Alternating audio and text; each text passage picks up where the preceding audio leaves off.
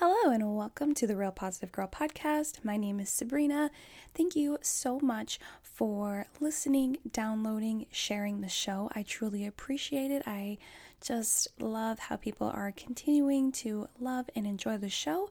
Um, and if you do love and enjoy the show, and if you are able to leave a five star review or to just leave some sort of uplifting comment or interesting like uh, description of the show from your point of view on whatever pad podcast platform you listen to the show i would greatly appreciate it um, that would just help bring more people into listening to the show and um, give me the opportunity to help even more people. So, if you are able to do that, I would greatly appreciate it. Also, if you wanted to come by and you know, just chat with me and connect with me on Instagram. I am at Sabrina Joy Perozzo, or you're welcome to send me an email as well.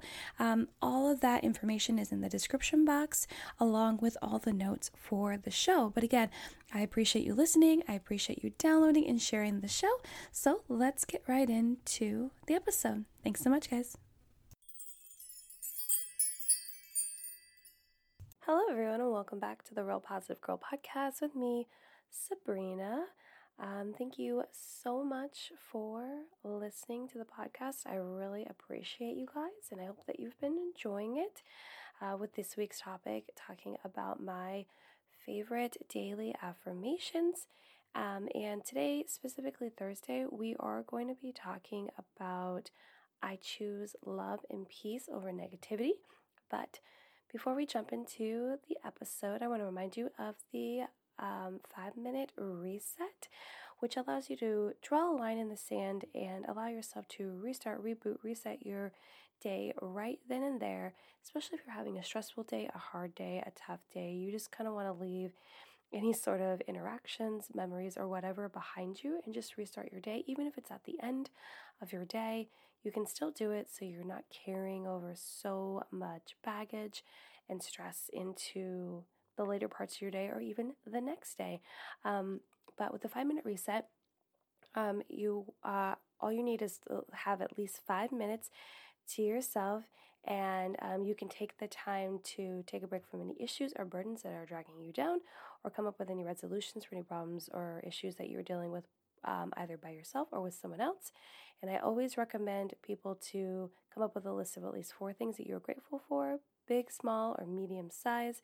You can literally be grateful for anything. You can be grateful for, you know, being able to take a nap. You can be grateful that you're keeping your plants alive. You can be grateful that you finally found um, some really new, yummy recipes to make.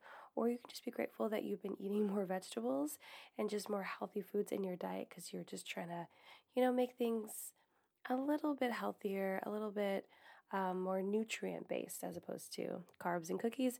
And I totally get that because I love cookies. I love cookies so much. But yeah, you can literally be grateful for anything. The list is a never ending. And then, last but not least, before you end your five minute reset, make sure that you're feeling at least neutral, if not positive, about the rest of your day. Because hopefully, reflecting on the positives, the blessings in your life, and coming up with your gratitude list will help you to you know, have a more positive outlook than negative and not focus so hard on whatever issues or problems that you're currently dealing with in your life. And that'll help you get through those hard times as well. I'm not saying it to be uh, positive 100% of the time at all. It's just more of like more often than not, and understanding that focusing on the negative is not really going to change anything. And we're kind of going to kind of going to talk about that today. So, again, this week we are talking about my favorite daily affirmations. And today, Thursday, we are going to speak about the affirmation I choose love and peace over negativity. So, I'm going to be honest with you. Um, choosing love and peace over negativity isn't easy. You know, it's one of the hardest things to do, especially in the moment, um, especially when things just seem so out of control and over the top. It can seem almost impossible. Like, how the heck are you supposed to choose, actively choose in your mind when you have so many emotions flowing through you and so many reactions that you love to just um, play into and, and actually let happen? Um, how the heck are you going to choose love and peace over negativity or any sort of like negative action? But it is possible. It is. It just takes focus and determination. And I know that you're like, great, you know, things that are not super easy in the heat of the moment. I get it. Um, it's really tough when being negative is so much easier than choosing to focus on love and peace. It's so easy to just fall into negativity, to complain, to be angry, to be upset, to let those emotions flow out because it doesn't really take any restraint. It doesn't really take any thought because those ones just come out so much easier. You know, and it's like with most negative emotions and feelings. Have you ever noticed that it's so much easier to complain about something than it is to really shed positive light on something? You know what I mean? And if you haven't noticed that, I encourage you to start noticing it in your life. And I don't mean that to be a bear or negative. And I'm not trying to tell you that you are living a negative lifestyle by any means, but it's good to be aware of how we are speaking, what we are manifesting with our words and our actions and our thoughts, and what we are believing and putting out there because it really matters. It really has a lot of bearing on what we believe, how our days are um, kind of pieced together by the things that we're believing, the things that we're saying out loud, the actions that we're um, going through with, and the emotions that we're deciding to like flow all the way through. Because, you know, I always talk about how you definitely should appreciate and acknowledge all emotions that you're feeling, but it doesn't mean that you need to react with them or react like through them. It doesn't mean that you have to fully play those out. You can just just acknowledge, yeah, I'm feeling angry right now. I'm feeling upset. I'm feeling really like betrayed. But it doesn't mean that you have to take any action to it. You can just like acknowledge it, understand that you have those feelings, but if you know that nothing positive or constructive or necessary is going to come from playing out through those emotions, then you just acknowledge it and then you move on. Or you can put a pin in it and come back to it later if you're not completely sure why you're having those emotions. Do you know what I mean? Um, but yeah, it's so much easier just to dip into the negative rather than choosing positivity, choosing love, choosing peace. But I think that is why this affirmation is so great because it's a good reminder that we need to work on choosing love and peace instead. I honestly believe we do. And it may sound very generic, right? You're like, oh, what a generic affirmation that you chose, Sabrina. Yes, it is. It's very generic, but it's still very helpful. It's still very needed and necessary because because it is. It's like a great um, baseline to our whole complete day. And even if we have a really tough day and we have multiple things that come up, just choosing love and peace over negativity, even a couple times out of all of those stressful, really hard times, will make a good difference on our mindset, on how we feel about our day in total, and then how we let our emotions flow. So, choosing to show others love, those that cause us pain or disappointment, discomfort, or even frustration is usually the last thing you want to do when you are in the heat of the moment or when you feel like the other person is in the wrong. but it's the better choice to make. It really is. It's like being the bigger person. No one wants to be the bigger person because it's the tough job to do. It's the job where you have to really just suck it up, but not truly because, like I said, you're still acknowledging that you're having those feelings. You might put a pin in it to come back to it to explore those feelings more.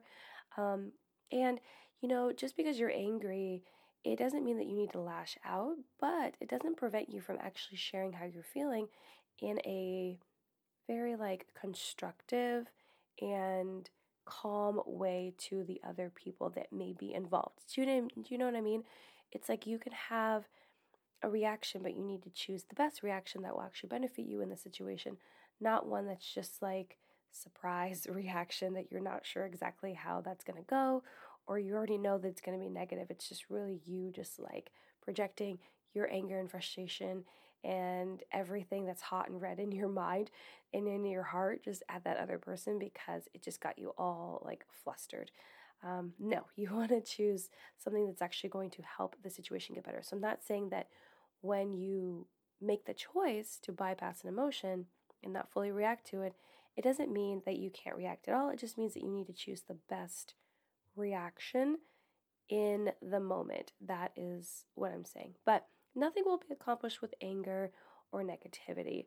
Nothing. You know, you think about that making your point or showing your anger or just getting your way will make you feel better. Like a lot of times we think that those things will make us feel a whole lot better. But have you ever noticed how you still always feel crappy afterwards? It's not worth it. I always feel like even if I do get my rage and anger out, which I do, sometimes um, I just choose in the moment not to control it, and it's generally I always regret it um, because it just really gets me all tangled up, you know? And I'm not perfect, right? None of us are perfect. So if you ever find yourself really trying to kind of pull back on your um, negative reactions to, especially when it includes like being with other people, but you find it really difficult to do and you're not always successful, don't worry, that's totally fine. Um, and I'm not saying it's fine for that situation, I'm just saying it's fine as being a human being who's trying to better themselves, who's trying to become stronger um, in your mindset and in your actions. Uh, but we all make mistakes and we all still struggle to be our best selves and to make the right choices in the heat of moment, especially when you're all in your heightened emotions. It's so, so tough. And anyone that tells you that it's easy or that they've mastered it, they are definitely not telling you the truth because no one's really mastered it, right? You can definitely come to a point where you have it. So, like nine times out of 10, maybe you react the way that you wanted to, that you would prefer, despite how you may be feeling inside. But there's going to be moments where you don't. There's going to be moments where you just lash out. There's going to be moments where you just let loose because it's just too much to bear.